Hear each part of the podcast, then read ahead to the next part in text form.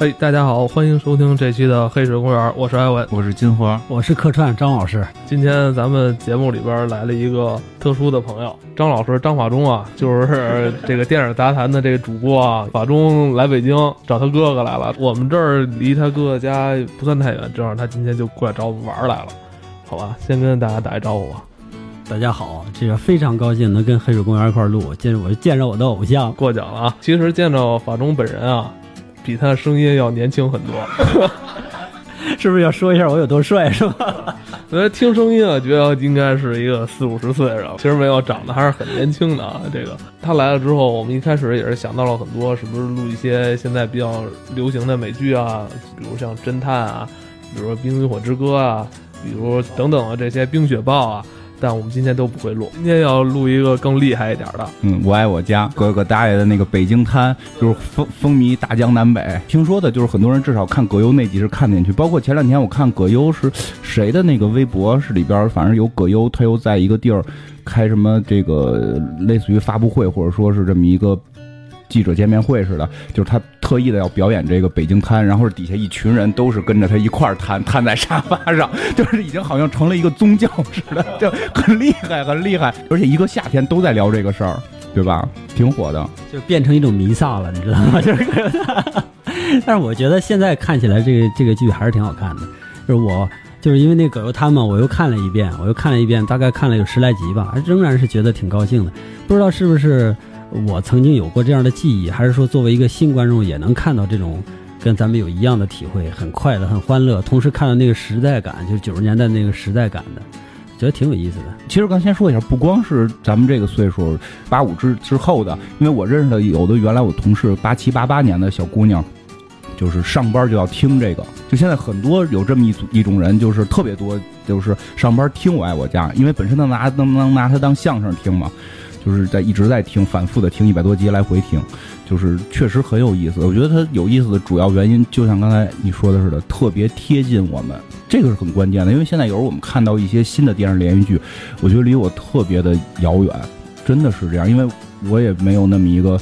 爸爸又趁机，然后对吧？突然找我来了，说说你这我是你亲爹对吧？我说你亲爹来，这都是生意对吧？这没有这样的。而我遇到的就是传说，我们家原先那个某些活动之前，我们家还是有点钱的，然后金银首饰都埋在地底下了。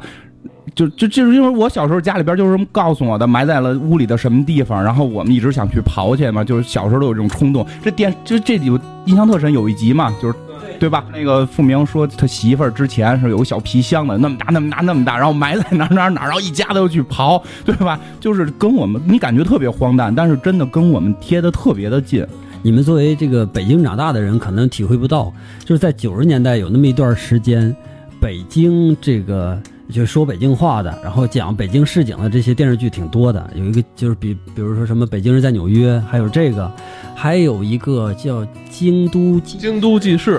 对对对，操，《京都记事》《京都记事》就很多。对于我们这些外地人看北京也是不一样的，因为那时候北京对我们来说挺神圣的，知道吧？就是首都嘛，啊，挺神圣的。然后看到北京人好像还跟我们也没有什么太大区别，也是柴米油盐是吧？也是这些东西。作为小孩十七八岁、十八九岁的时候看的就这几个。当时也特别喜欢王朔嘛，就是其实看这个主要还是就是对着王奔奔着王朔去的啊，然后包括后来认识英达、英壮等等这些人吧，就是包括梁家那几个人，梁家那几个人也特别牛逼，在这个剧里边几乎就是挑大梁的。这个梁左主编剧吧，应该算是梁左是主编剧，然后那个英达是导演嘛，英达是导演，然后王朔也是编剧，同时王朔好像还是这个剧的制作人，啊，对，好像是。因为是他们哥几个在美国看到这种情景喜剧的形式，然后觉得我操这东西牛逼。然后我记得最早是呃英达他从那个国外回来之后找那个王朔去聊这个事儿。一八十年代末九十年代初期那段时间嘛，也是王朔正火的那段时间。对，就王朔其实我老说嘛，王朔实际上是九十年代的一个中国之神。你中你能够想到中国在九十年代就文文艺最兴盛的那会儿，所有的被。普通老百姓所认知的片子，全部都有王朔的身影。不过，据我就据我所知，这个片儿王朔就是写了几集就跑了，是这样，就是他给你给了一个大纲，给了一个方向，给了一些主旨之后，这个人就跑了。最后操刀的是梁左，包括梁欢，包括梁天儿，他们都是一家子嘛。然后其实像英达他们家，英达他爸爸殷有成，包括他堂兄弟那个叫英壮，就是就实际你发现他就是再加上那个演和平那个宋丹丹是。英达的媳，当时的媳妇儿嘛，就是他们其实这是一个挺小成本的玩意儿，就是一家子传的这么一个东西。就相当于我们这节目来的都是我媳妇儿、他弟、他哥。那你这你今儿来，你就是贵宾了，这大明星是吧？来着。刚才那个张老师还说呢，说这个戏现在要再拍也没法拍了，说因为有很多人故去了嘛，对吧？这个确实这几老艺术家几个故去，但不说这个，就现在活的这帮人，没有一个人能再能掏钱把这帮人凑到一块儿了。还有一个问题是什么？就是现在的年轻演员就背这些台词，他背不出来。就他们当时那种成长环境，就像比如说这宋丹丹的成长环境，他们背那好几百字的台词，特别连串的那种跟什么有关的那种，就是很政治化的、很政治倾向那些台词的时候，他其实有有很多是自发，就是就是习惯性的就能背得出来。现在这些年轻演员他是做不到这一点的，他没有那个成长环境。去年还是前年，那个十二公民帮老戏骨，但真的是演戏的人，他不是说大明星。你刚才说不是大明星，他就是演戏的人。我他们在一起说台词的时候，那种状态哈，是真的就能切到人物里边去，是吧？咱们说聊侦探的时候，侦探里边他有一个拍摄手法是这样的，就是我说话的时候，镜头并不是对着我的，是对着我对面的你的。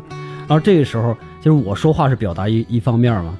然后另一方面，主要是靠你的表情来表达。其实他这里边还包括这十二公民里边，就都是这种好多这样的，然后就让你更入戏，感觉更真实。这些东西，就是确实跟演员有关系。我们并不是说现在的演员不好，但是确实现在成名过快，这个是一个真事儿。你看这个戏里边几个主要主要人物，像那个演那个贾贾志国的这个杨立新，他应该是当时是第一次在电视上露面。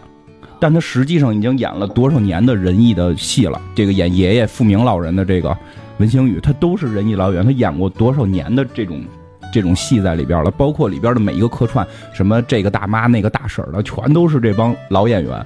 就是你现在谁有钱能投资把这些人给凑起来？对吧？包括客串的葛优，现在你光请葛优就够一个戏，对吧？你葛优一个人，我觉得你就可以演一个戏了。但是在里边，他只是一个客串，只是一百多集中的一集的一个人。我记得特清楚，里边王志文、姜文，姜文不是有一个镜头吗？姜文、姜武那个，还有他找的那个叫什么来着？就跟姜文长特像那个小孩夏雨，夏雨，对吧？还有那个还有什么江山？赵忠祥，就你能想到的那些名人，在这里边都出现过，而这每一个人他演戏的能力是很强的。姜文那时候，我觉得都没有那谁牌大，有一个这里边有一个大客串，就是演那个顽主的那哥们叫什么？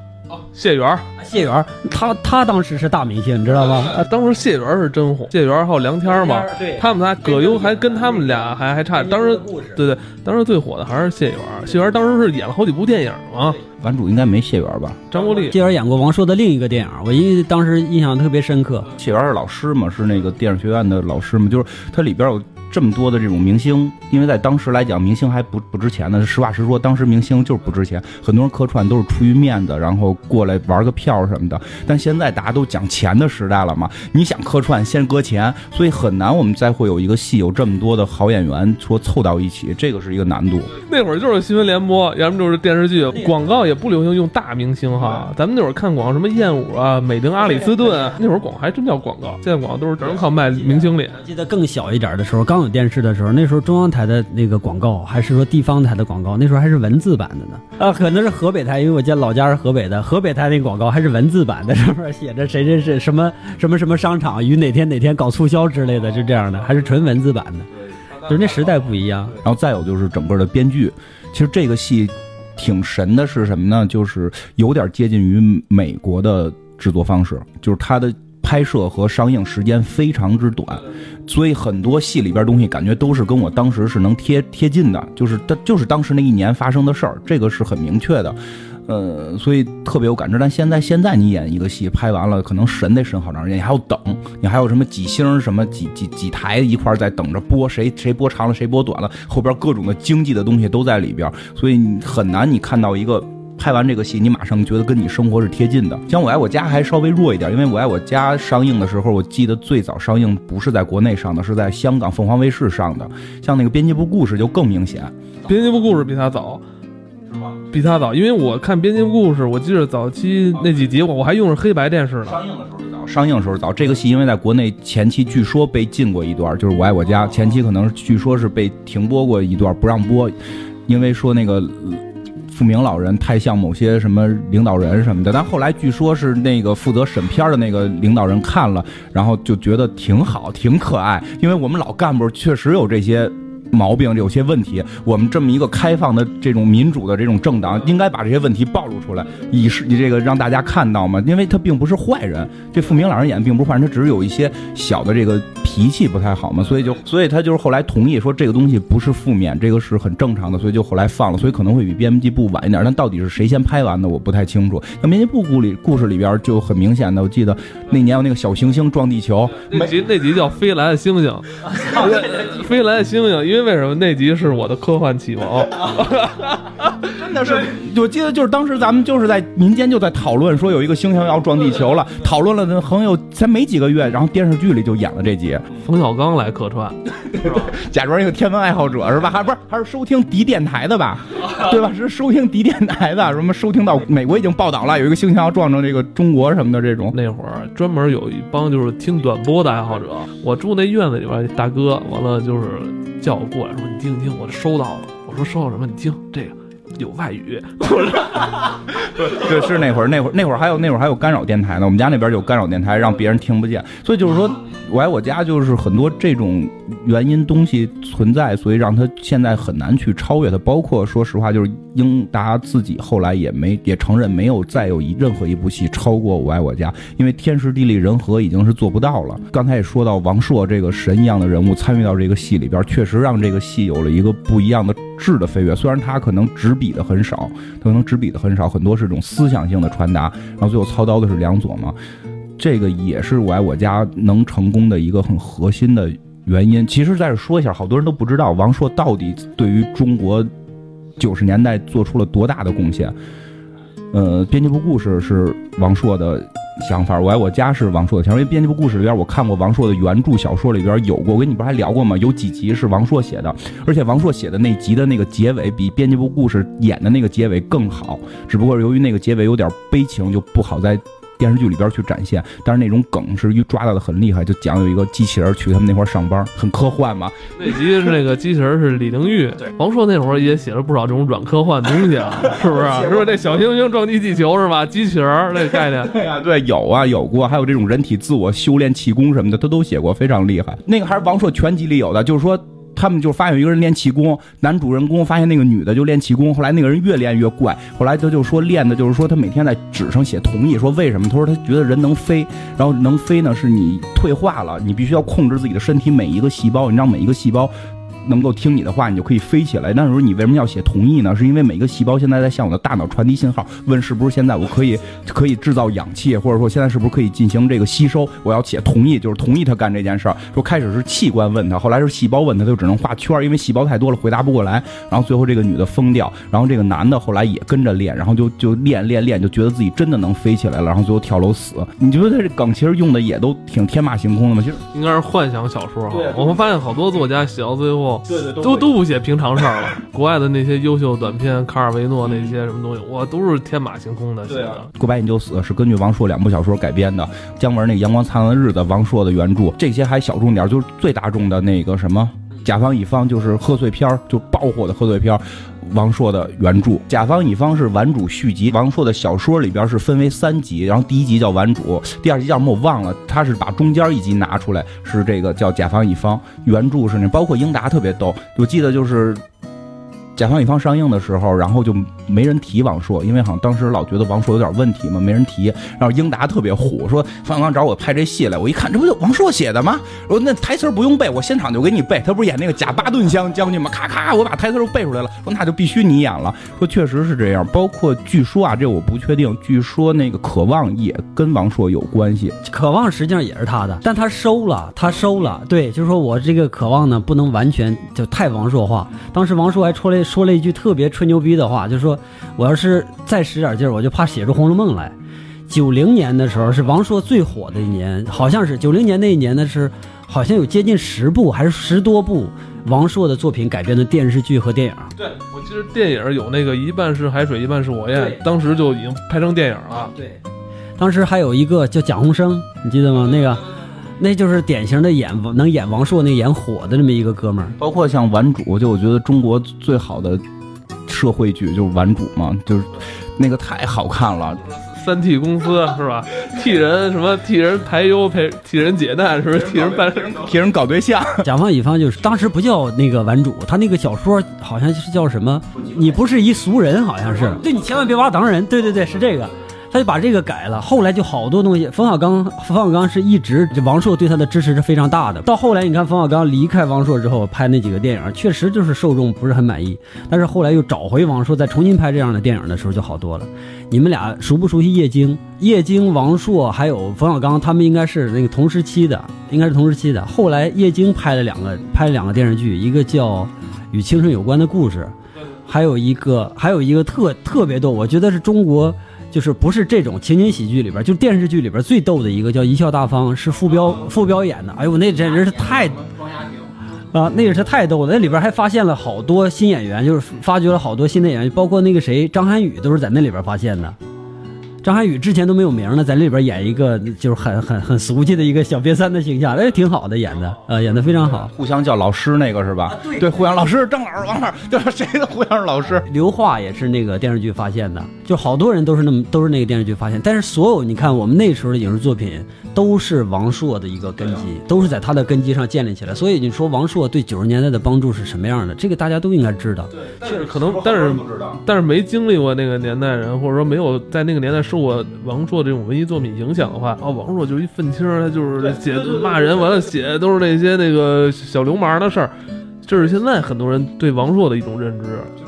因为就像刚才说的那个，我特意去记得，我查过《渴望》里边根本就没提过王朔，就前后片头都不提，就是那个人一直是是是隐藏在后边的一个人。其实每个只要是在九十年代活过的人，不管你当时是五岁、六岁还是十岁、二十岁，从那儿活过来的人，包括到现在的中国的很多文化，都受了王朔特别大的影响，尤其是北方文化受了特别大的影响，但是很多人不知道。这个是挺可惜的。那时候年轻人多多少少都会受他这个作品里边主人公这些影响，会有潜移默化去模仿这些人。就是你，就是你没看过他的书，你也会受他的影视剧影响，只不过你不知道这个是这样。因为我爱我家的影响力多大，但真的你能完全能感觉到他是在王朔的一个调调下做出来的。包括还一部电视剧，咱们刚才好没提《过把瘾》，是吧？《过把瘾》当时也是非常火，江山跟王志文吧，王志文应该也是那那部戏一下是火起来了。又演了一个叫《呃东边日出西边雨》，不是，就是王王志文演的，好像和谁许晴还是谁演的，我忘了。基于王朔的这个系统去做的，就是我觉得他这个系统是建立在中国大概有呃接近二十多年的那个特别沉重、特别压抑的、没办法释放人真正人性的那个那个时代里边，突然间爆发了，大家有机会说话了。然后他这种戏戏谑式的这种方式哈，就特别受人欢迎，因为他很轻松。而且人愿意去把自己的苦水去倒出来，而且以那种非常小流氓式那种方式，哎，感觉我对什么东西都看都都都看不起，都看不上那种感觉哈。就是它里边那个方言，方言大概是，呃，好几部作品里边的主角嘛。方言这个角色就典型是这样的啊，就是我什么东西都看不上，我活着什么都不在乎，是吧？他是那种状态，嗯。对，其实他是这种中国中产阶级的一种代表。就因为当时的中产阶级可能还没有现在说相对这么有钱呢，但他确实一直代表中国稍微有点文化的那种中产阶级的小知识分子的这种状态，所以特别在文化界会受宠。包括这个《我爱我家》里边，你看他的主人公全都是有文化的人，对吧？那个老老这文星宇演的这个富明老人，这老老革命老革命家嘛，对吧？然后他们家大儿子是一个这个。就是科科员吧，还是科长，我记不清了。反正在里边，你想他能够进到政府，能够进到什么，也是一个有文化的人。然后这个这宋丹丹演这个，他这个儿媳妇是一个文艺工作者，对吧？人家能唱大鼓，还能还能走穴呢，人家 对吧？还能走穴，跟什么毛阿敏什么的，号称很熟，经他们一起走穴啊，什么阿敏啊什么的，们都熟着呢，这样对吧？然后他的这个儿，这小儿子是一个开始要去改革开放，要去创业，要去这个这个。呃，走向这个经经商下海，其实这行你能走经商下海，也不是说普通人能干的事儿，他真的是一个小中产阶级的这种感觉。包括他再往下的一个女儿是这个大学生，虽然戏很少嘛，但是是一个大学生，这在当年能上大学是很厉害的，对吧？所以你看王朔这种调调都是这样，包括像那个编辑部故事里边，都是就那更是一群文化人嘛。他是现在的咱们的电视剧，他这个目标不一样，和那时候的目标不一样。我说那时候可能还是反映一些人的理想。那九十年代，我觉得八十年代呃后半后半程和九十年代的前半程，基本上算是我们中国最近五十年的一个理想时代，真的是一个理想时代。然后这些理想时代，好多人都想做点什么事儿，做点什么有意义的事儿。他们包括拍这个电视剧，王朔写小说。我记得当时我读的是王朔的盗版小说，这么厚，我操，字儿特小，你知道吗？哎呦，所那时候就叫王朔全集了。这盗版小说叫王朔全集，王朔还那时候活得好好的，还那个什么那个那个方锵锵还没写呢。就是那那时候就已经是王朔全集了，但是连夜的去读那个。其实那真是一个理想时代，包括这些人，这些我们说从仁义走出来的这些真正的表演艺术家，不能说他们是什么明星演员了，但这些表演艺术家，他们就是很很自然的，就是我想演好这部戏啊，对吧？你说梁左他们写的时候，也就写，我就想写时代的声音，对不对？这就是时代的声音啊，这非常重要。然后这些演员也配合，然后英达也配，英达也那时候也是确实，我觉得在巅峰期。对整个剧的这个构架的这种控制也是非常非常好的，而且当时他真的把像什么冯小刚他们请到那个座位上，就是说怕他们拍的时候前面不都是有座位的吗？有好多观众，现场观众嘛。他那个东西不是说我拿出一个牌子来，上面写着 “laugh” 就笑，而是真正的发自内心就逗你笑了，因为那些人这是深有体会的。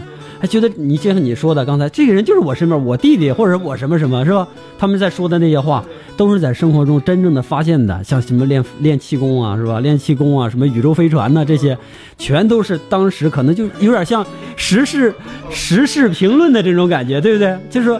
啊，就有点这种状态。那个张老师说的特别对，就是有一种时事评论脱口秀的感觉，真的是这样，有一种脱口秀感觉，而且他是现场演的，就是现场气氛非常好。不过就是说了，现在的电视连续剧不是说不好，我觉得跟之前确实立意不太一样了。当时这种作品吧，我觉得是代表着一种去对于人性的一种展现，而且是展现这种跟我们一样贴近的人。就是这个故事里边这些人的家庭，你跟你的家庭是接近的，可能比我们的家庭稍微好一点儿，因为他们家。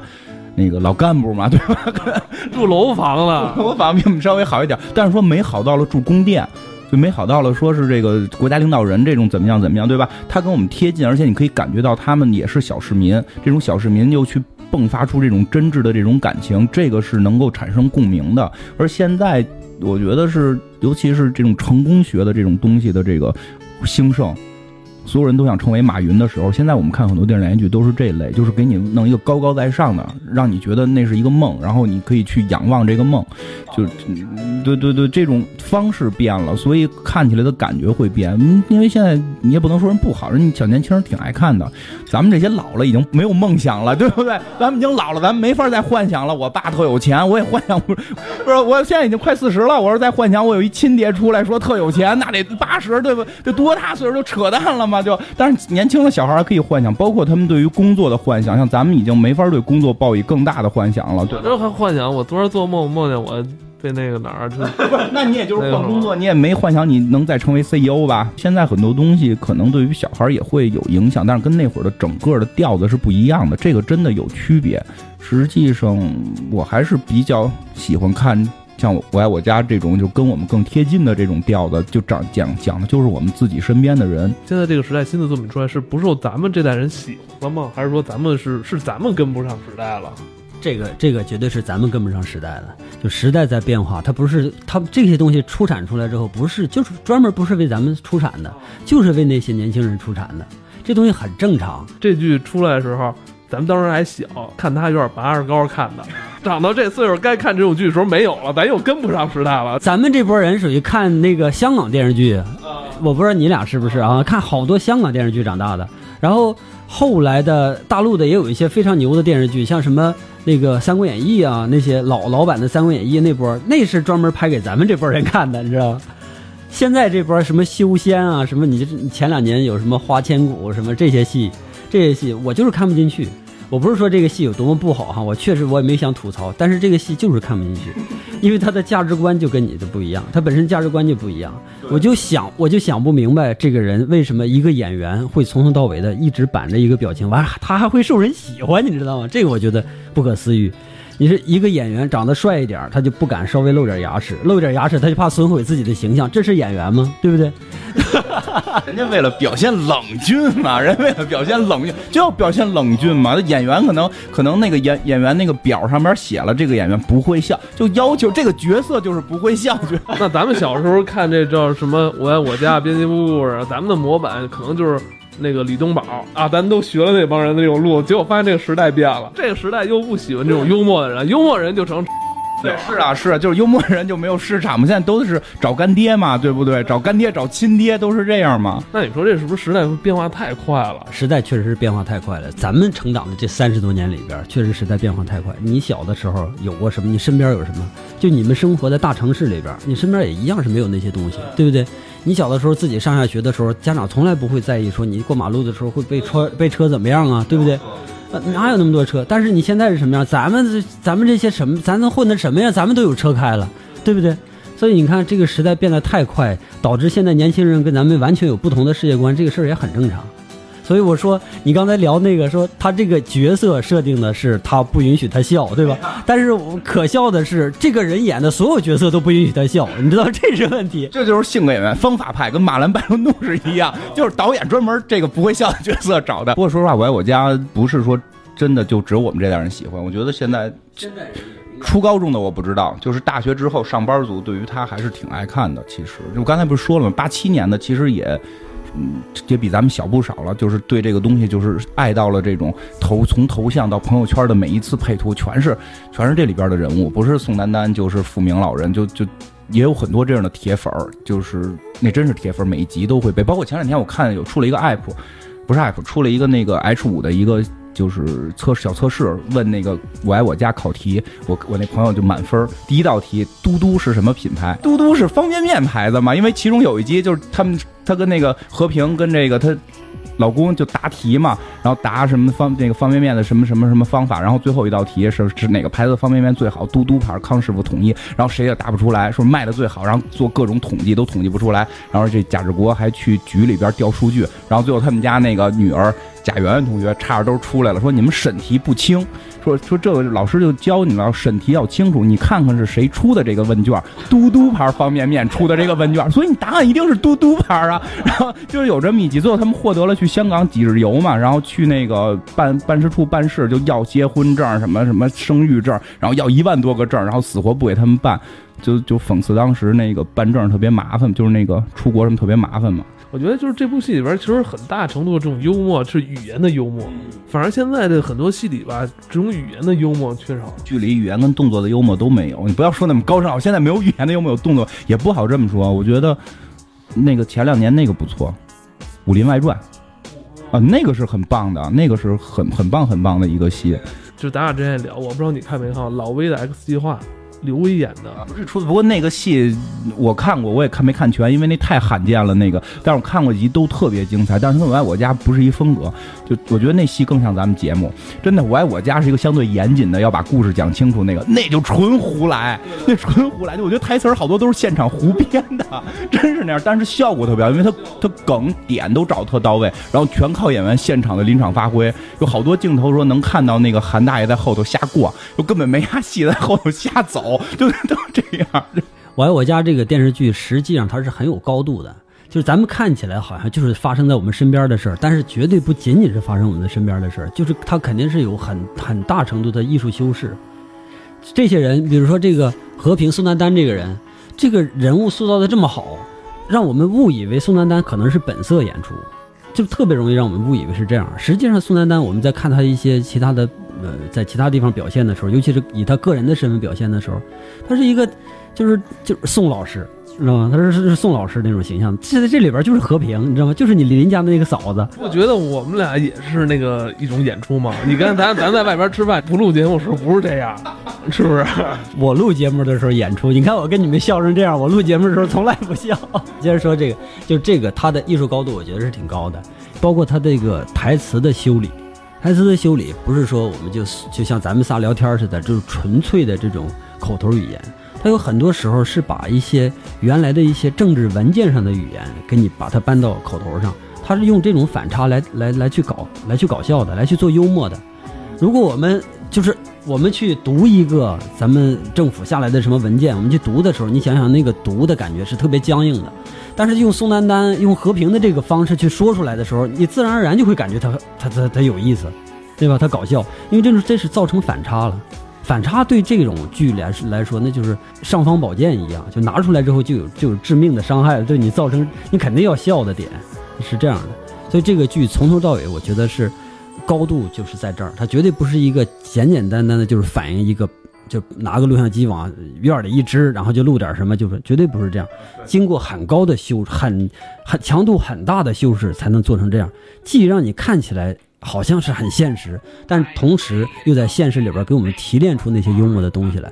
我们现实没有那么多幽默，对不对？我们想象一下，我们三咱们仨就正常这么聊天，也没有真正的，就是看他能笑成那样的时候，没有那么多时候。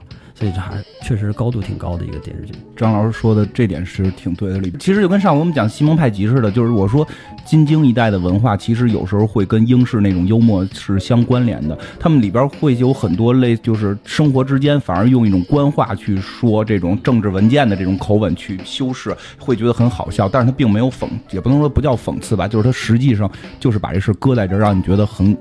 很搞笑，他并没有什么太强的倾向，但是却有某种政治层面的这种隐喻。记得特清楚，就是他们家有一次说炒股票，然后每个人买股票，一人掏几块钱，然后那个是有那么一集吧，然后最后是一个人找另一个人去拉几块钱给我，然后我给你说分这个股票什么的这种，然后最后里边就是还每回他们都得说我这个也算支持什么国家什么改革开放经经济发展什么的，其实是很官话的这种台词，实际上他是想从里边去挣钱，然后得。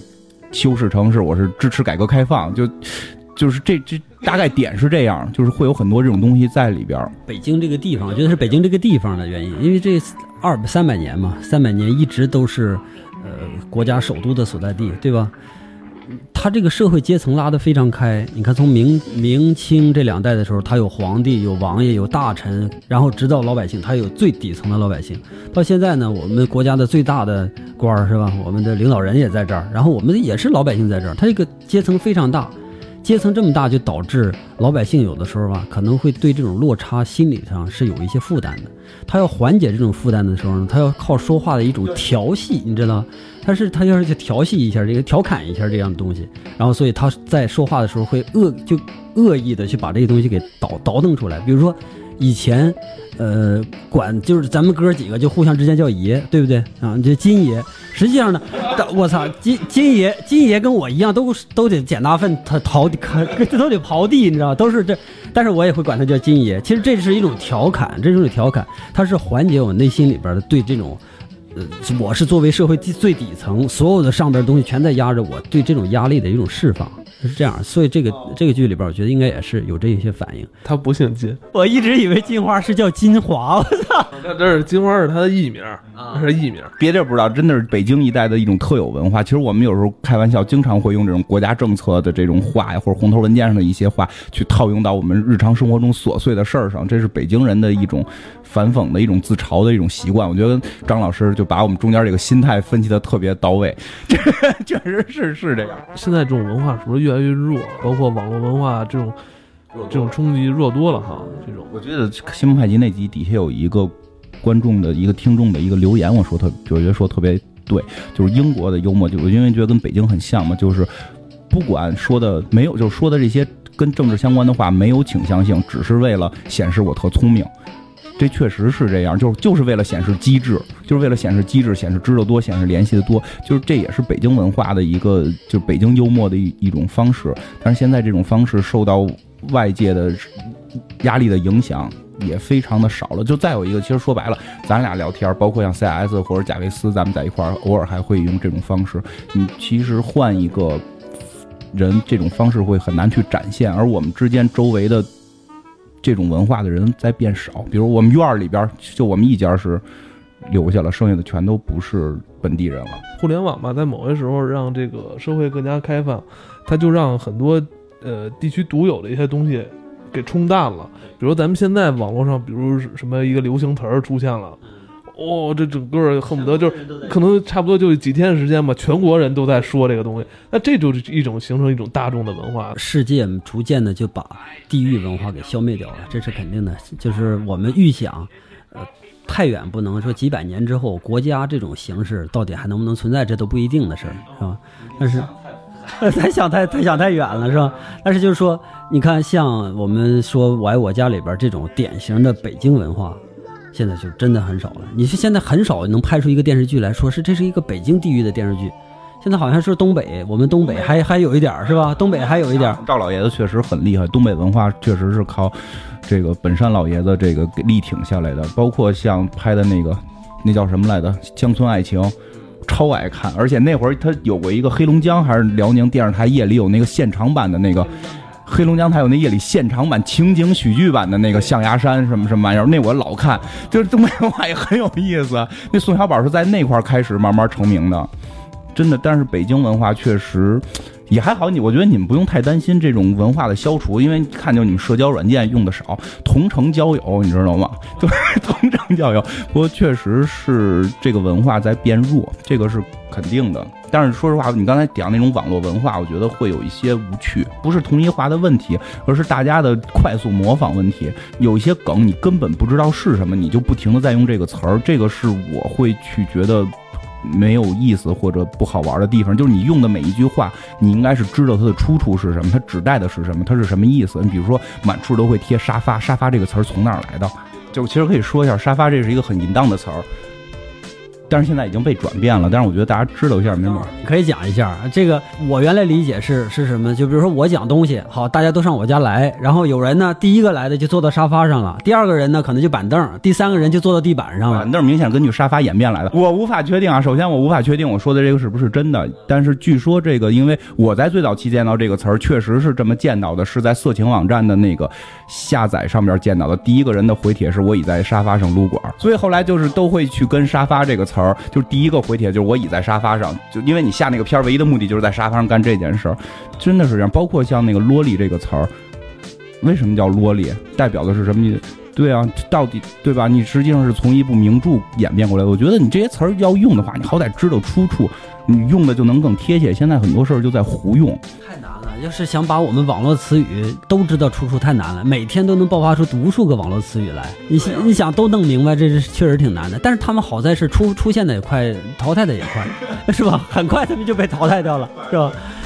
就感觉像蝗虫一样，攻击来了来了又走，来了又走。嗯。但是咱们乐观一点说这个东西，就是往乐观里想，其实出现好多这样的词儿呢。都是帮咱们省略掉很多过程，思考的过程也好，表达的过程也好，其实能省略掉好多。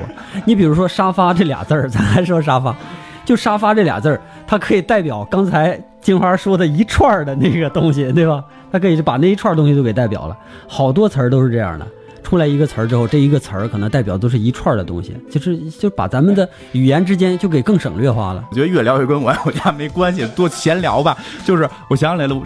奇妙物语，我忘了是哪一集了，就肯定不是最新的这一集。其中有一集聊到过这个事儿，特别逗，讲的是一个特别帅的男的，然后那个是一个社长的，是一个社长，类似于或者副社长，特别特别厉害，然后掌管着一个特别强的公司，而且特别的这个英俊潇洒，就身上的都是这种。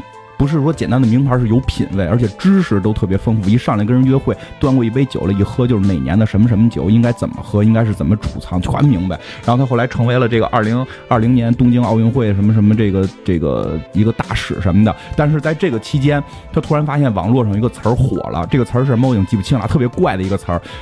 然后这个词儿火了，谁都知道这个词儿什么意思，就他不知道。我他特别，但是他又觉得我要问人家这词儿是什么意思，特丢脸。对吧？他特别丢脸，然后他就去跟人谈判，然后老外来了也说这词儿，然后他就猜这老外说这词儿是什么意思，是不是指的是寿司？然后就开始跟人讲这个拿手上吃，然后人就急了，就是说这么神圣东西怎么拿手上吃呢？然后那个就跟他断绝这个贸易来往。然后最后他成为那个大使的时候，是他是那个词儿的大使，让他上台解释这词儿是什么意思。就其实有时候网络词语也是这样，你完全你不知道它背后是什么，你只是人云亦云之后，你会完全。迷茫，你完全迷茫，不会用，会有优越感。其实这种事儿会出现优越感，比如什么是六六六六六，我到现在我也不知道什么是六六六六。说这个吧，我来我来说这个六六六吧。六六六这个词儿，我觉得就是我刚才那个那一派的观点。我认为这个东西它省略了好多，它帮我们节省了谈话的时间，需要费的氧气。六六六就是表示你这段时间你这个行为做的非常的棒，棒的。棒到我们大家都心就心就是心服口服，甚至甚至说就给你跪下了。就这个感觉，就是就是说这个，你就是这个事儿，甭管你是做一个什么事儿，大的小的都好，就做得非常的棒，做得非常的出色，这就是六六六。早期嘛，有一些咱们的听众给那底下留言六六六，我都不知道什么意思，我操，很尴尬，你知道吧？就是我觉得这种词儿其实。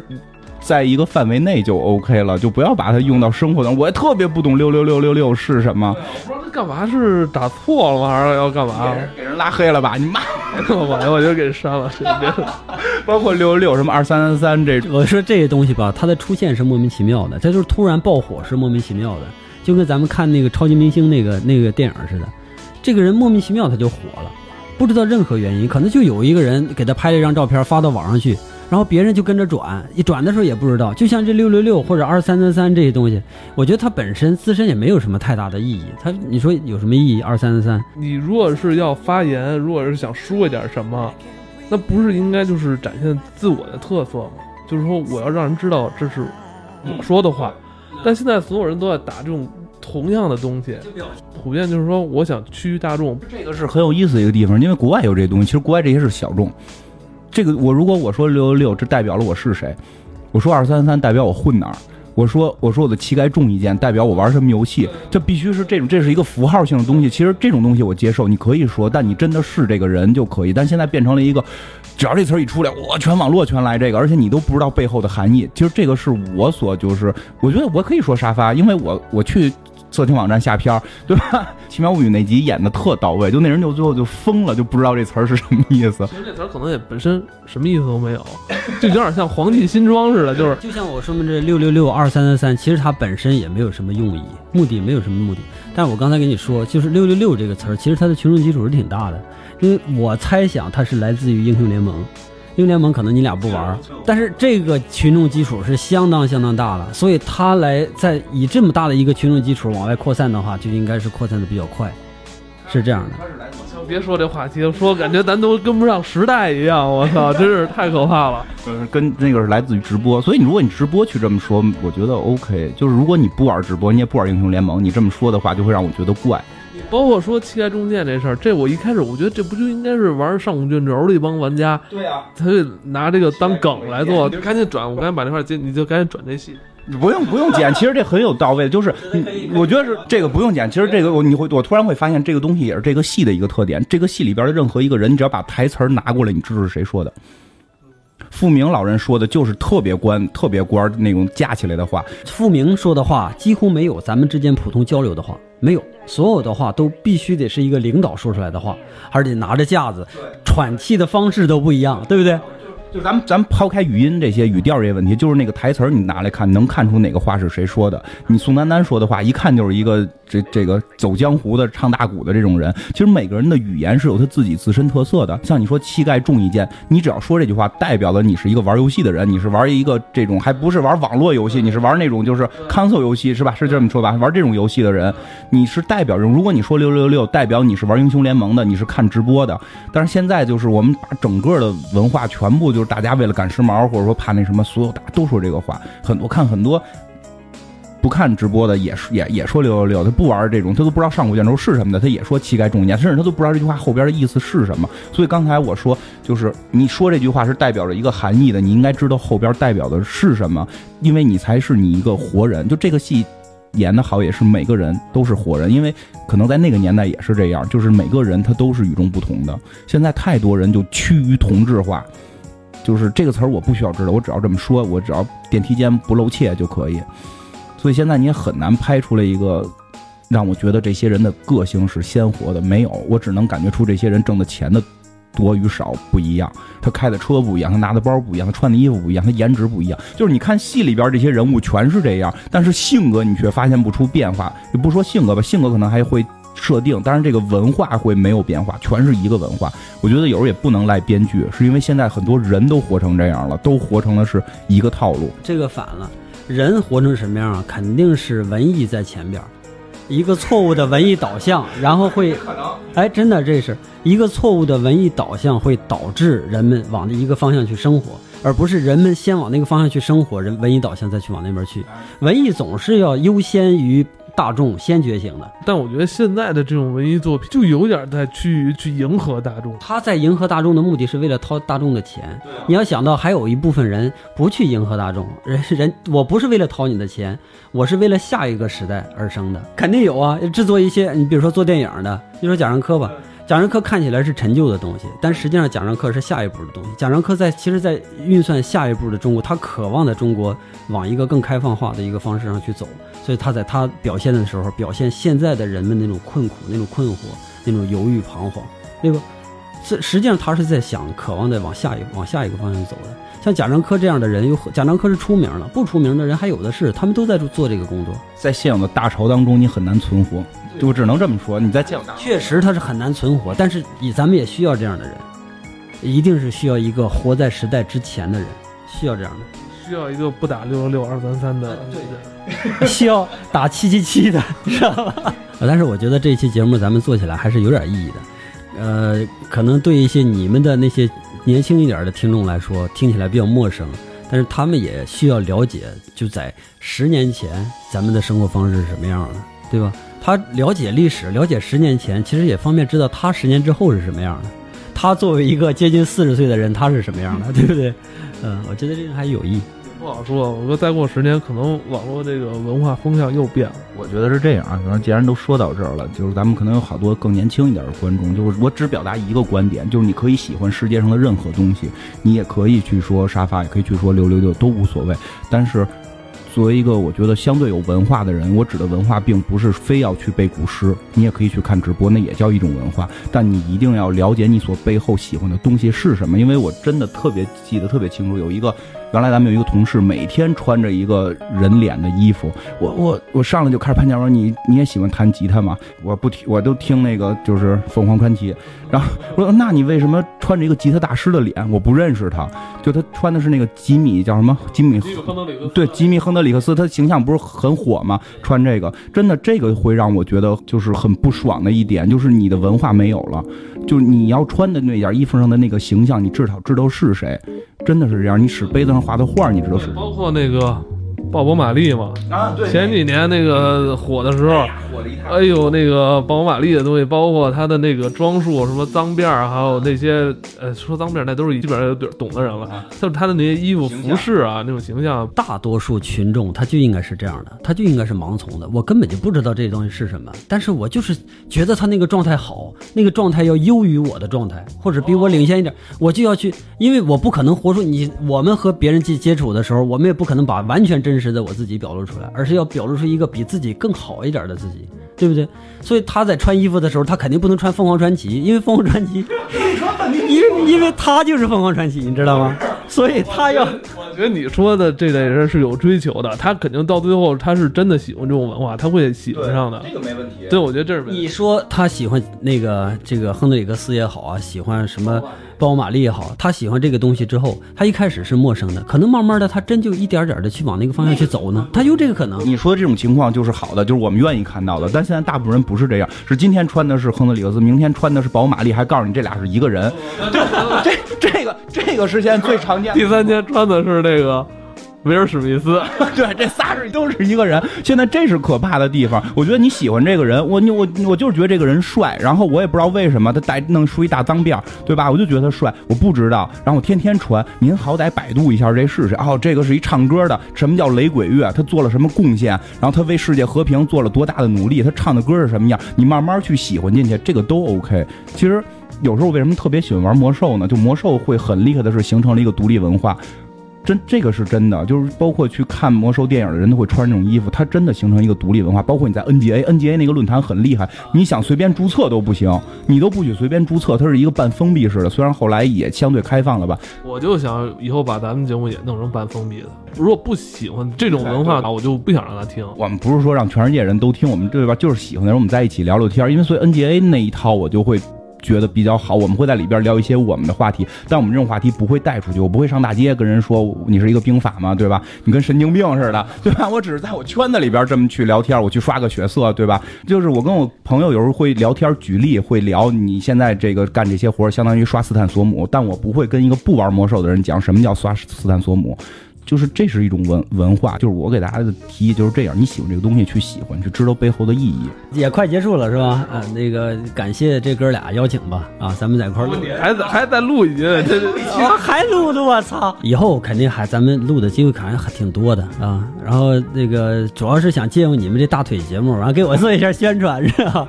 啊，希望大伙儿呢到我节目也去听一听。你现在节目只在喜马拉雅发吗？呃，对，我现在只在喜马拉雅发，但我想今天你给我提完之后，我想去网易云音乐做一个音乐节目。这个喜马拉雅做不了，就是版权问题嘛，做不了，可能去那里边做个音乐节目。其实也希望大家来多关注一下张法中老师在喜马拉雅电影板块他的一档节目《电影杂谈》，杂是砸核桃砸是吧？砸核桃的砸。我本来是这电影杂谈，我也没想起那么怪，然后后来我一发现，哎，你们那底下也叫什么影视杂谈，我不行，这玩意儿咱有点有点区别，完了我就把那改成那个杂了。但好在吧，我想，呃，还是反映一点自己的立场吧，用这个字儿，啊？行吧，那咱们下期再见。嗯，拜拜，拜拜拜拜。